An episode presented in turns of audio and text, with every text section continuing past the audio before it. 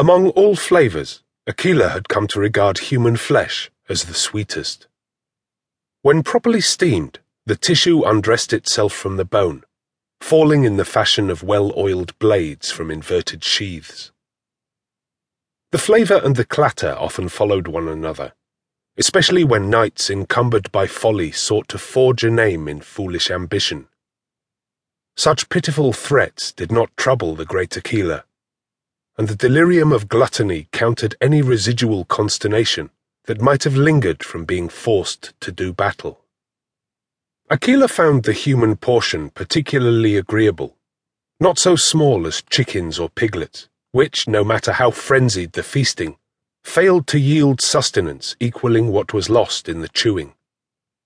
A mere half dozen humans provided satisfaction, and when sated by their consumption, the great worm often slumbered entire calendars to oblivion. He knew well that lesser creatures celebrated his sedated intervals, but his pique at external happiness never roused him. Across continents, Akela's mountain was known, and that contented him.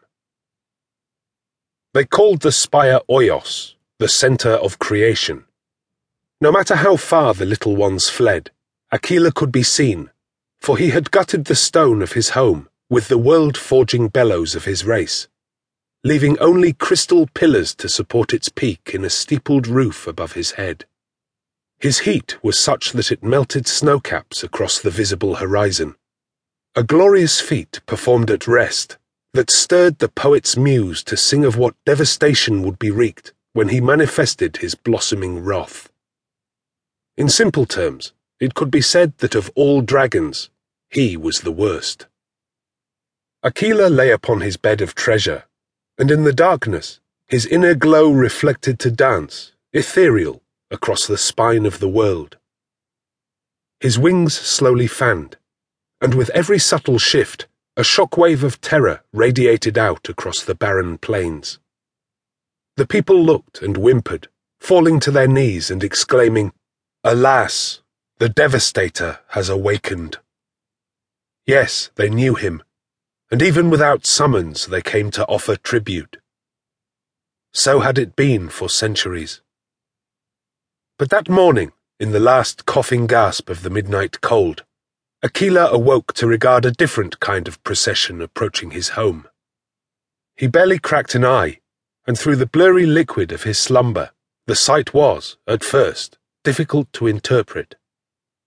He expected tributes, clothed in white linen, wreathed in sweet-smelling smoke, enough to quell the rumblings of his stomach for a century. Linen was preferable to the daily garb of such creatures. Armour did not slow his rending claws, but the leather straps did afterward necessitate removal from the lining of his gums. Such removal was an annoyance. The sweet smoke made the morsels docile, along with enhancing their flavour. However, his expectation was dashed by the image now projecting upon his brain. A gout of molten smoke erupted from his nostril, and with a touch of ire, Akela cracked one great eye open a little more. The protective liquid that pooled there stretched thin and retreated from the heat. Akela's pupil focused on his visitors. The image cleared. All at once, understanding dawned and both great eyes snapped open wide and indomitable. He shifted his weight upon his bed of gold, lifting his great bulk and flexing the muscles in his forearms. The sight which had provoked his terrible alertness was indeed nearly unfathomable. A dragon approached the spire of Oios. A dragon chained and guided by a mere mortal. Akela scowled and his bellows surged. The walls around him began to bleed transparent beads with his rising heat. The column arrived and halted where the road widened before the gateway to his rooms. The stranger dragon stepped forth, a silver collar around his neck, a lithe silver chain bowing gently to the ground. Greetings, great Akela, most terrible of all dragons.